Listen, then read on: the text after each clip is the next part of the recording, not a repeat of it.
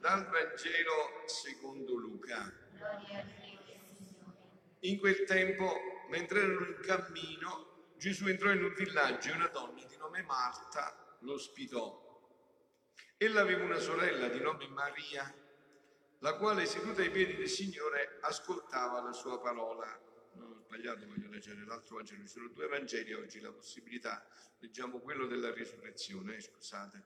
In quel tempo, è dal Vangelo secondo Giovanni, in quel tempo molti giudei erano da Martore, se tu, fossi, se tu fossi stato qui, mio fratello non sarebbe morto. Ma anche ora so che qualunque cosa tu chiederai a Dio, Dio te la concederà. Gesù le disse, tuo fratello risorgerà. Gli rispose Marta, so che risorgerà nella risurrezione dell'ultimo giorno. Gesù le disse, io sono la risurrezione e la vita. Chi crede in me anche se muore vivrà. Chiunque vive e crede in me non morirà in eterno. Che abbiamo letto anche in questi ultimi giorni. Ho preferito questo perché bisogna anche vedere un aspetto molto particolare di Marta che forse non viene sottolineata. Marta è santa, quindi vuol dire che ha fatto tesoro di quelle indicazioni di Gesù, ha sempre più equilibrato la vita tra contemplazione e azione, no? Perché eh, è santa e grande santa, quindi volevo però notare in questo Vangelo un fatto molto interessante. Gesù, come avete visto, in un certo senso provoca Marta sulla risurrezione assicurando che lui stesso è la risurrezione e la vita. E Marta, perché poi il Vangelo qua termina questo brano, ma continua, c'è la risurrezione di Lazzaro. Marta, Marta, c'è poi la risurrezione di Lazzaro, Marta crede prima che Gesù ha fatto. Gesù gli chiede, credi tu in questo? Gli rispose, sì, Signore, io credo che tu sei Cristo, il figlio di Dio, colui che viene nel mondo. Quindi sarebbe importante prenderla un poco anche come maestra di fede, Marta, voi che dite? Cioè ha creduto eh, a qualcosa che era fortissimo, cioè sta credendo che suo, figlio, suo fratello, che è nella tomba da quattro giorni, qua ci sono tutte le indicazioni precisissime, quattro giorni perché per gli ebrei dopo del terzo giorno, il quarto, il corpo si iniziava a decomporre. Quindi è forte l'indicazione, no? Il quarto giorno si sta già decomponendo il corpo. Ma Marta crede, Marta si tuffa in questo, no? Dire vedi vuol dire credi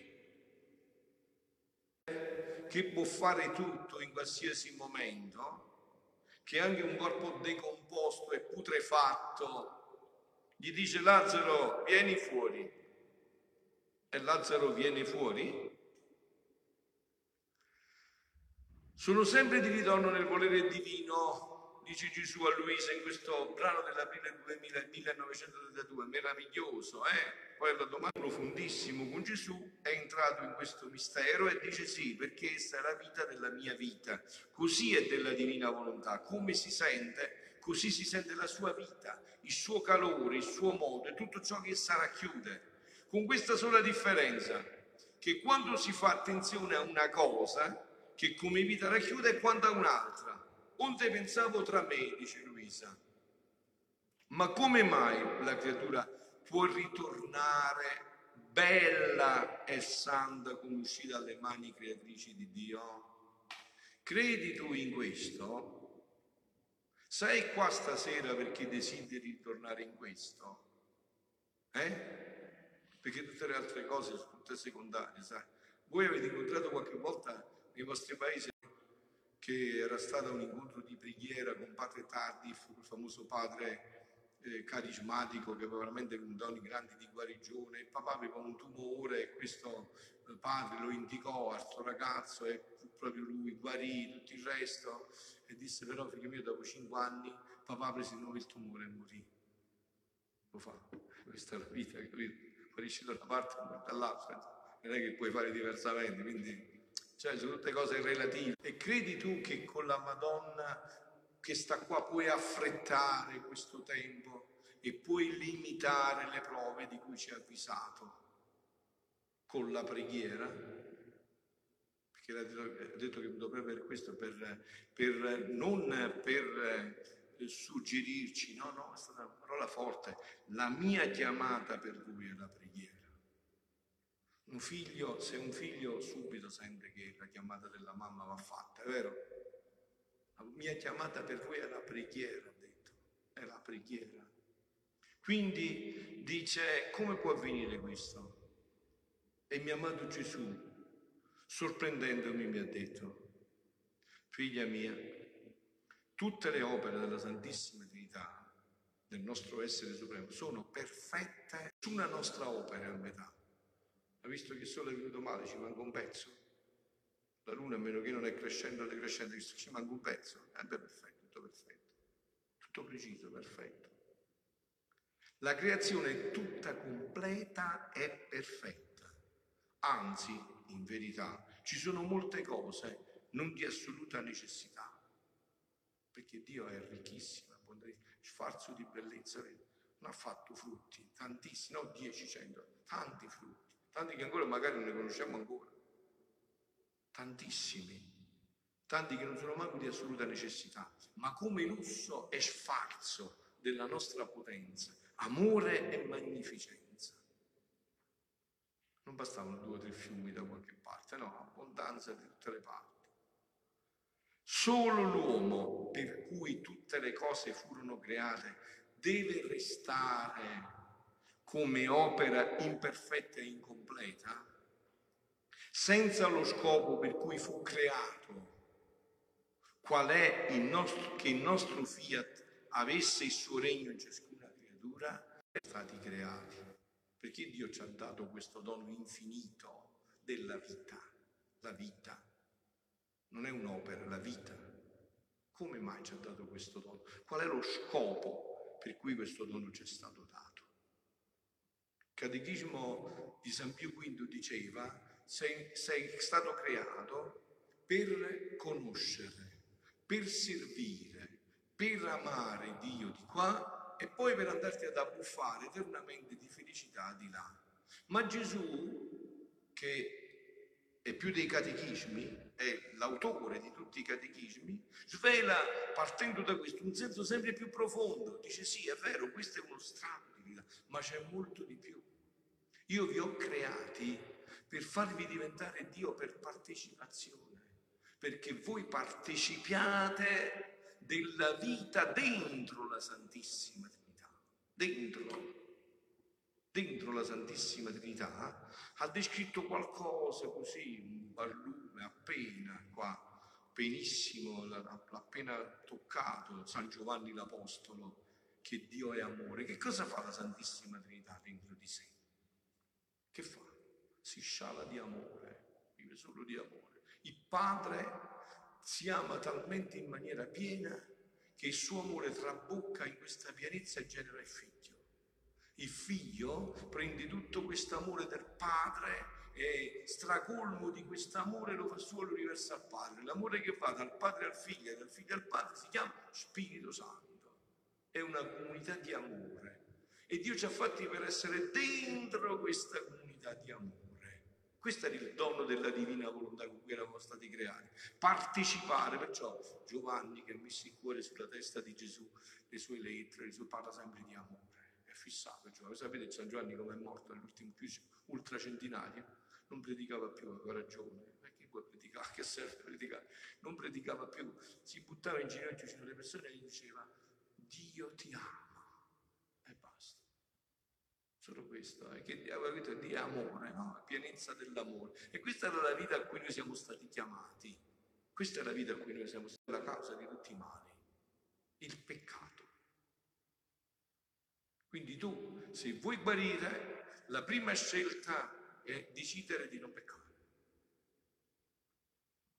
La causa di tutto è per questo perché peccò. No? Non c'è da fare esegesi, è chiaro. Detto fatto, questo perché peccò e restò macchiato e abbruttito. Che lo rende come vuole e quando vuole. Chi pensa che il regno del Padre nostro, che io vi ho insegnato a chiedere, che il regno della nostra volontà non possa venire, mette in dubbio la stessa potenza suprema. Dice sì, Dio può fare fino a qua, ma qua qua è impossibile, qua è, qua come si fa? Qua non è possibile. Certo, per te non è possibile, manco molto prima di qua. Ma per Dio non c'è questo termine. Non esiste per lui l'impossibile. Quindi abbiamo potere di riabilitarlo, sentite, e di renderlo più bello di prima. Perciò la Madonna ha detto nel messaggio scorso, vi devo condurre ai tempi nuovi e adesso ci ha avvisato, però avrete le prove. E già chi siete di porta, non siete forti. E peccato regnerà. Cercate adesso di, che vi do ancora un po' di tempo perché la vista è bello di prima e la sua abitazione crollante, fortificarla e cementarla in modo da renderla più forte che non era, che al soffio del nostro potere rinchiudere nei cupi abissi i ladri e i nemici suoi. I ladri e i nemici suoi, non istante. Se noi chiamiamo Gesù e lui lo, facciamo, lo costringiamo a intervenire, è risolto tutto. Noi la vogliamo, col suo potere metterà un limite ai suoi disordini. Avete capito? Ci sarà un limite, c'è niente da fare.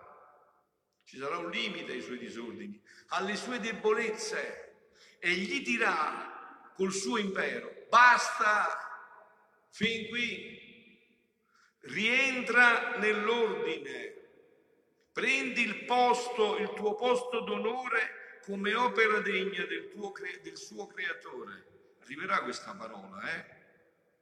Arriverà questa parola. A un certo punto Dio dirà basta. No? Quando l'uomo si vuole, eh, ha deciso proprio eh, con pertinacia, con cucciutaggine di mettersi a posto di Dio, Dio interverrà. Interverrà. Sono prodigi della nostra onnipotenza che opererà a cui l'uomo non avrà forza di resistere, ma senza sforzo, spontaneo, allettato e attratto da una forza suprema, da un amore invincibile. Oh, andatevi a rileggere, lo farò e lo farò. In amore dove l'uomo ingrato lo ha offeso di più. Se si tratta dell'uomo, certo che non potrà rialzarsi con tutti gli aiuti che ha avuto anche della mia redenzione, perché non è disposto a prenderli. Molti non cessano di essere peccatori da niente.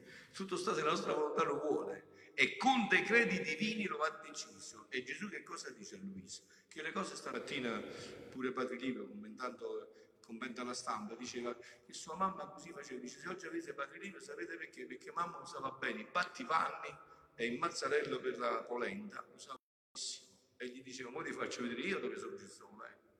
Dice, perciò oggi avete Padre Livio a Radio Maria, se no non l'avevate. Tu devi sapere che quando venni sulla terra, mentre facevo l'ufficio di Redentore nel medesimo tempo, tutto ciò che faceva la mia Santissima Unità racchiudeva tanti atti di mia volontà come deposito da dare alle creature. Quindi la mia umanità faceva come una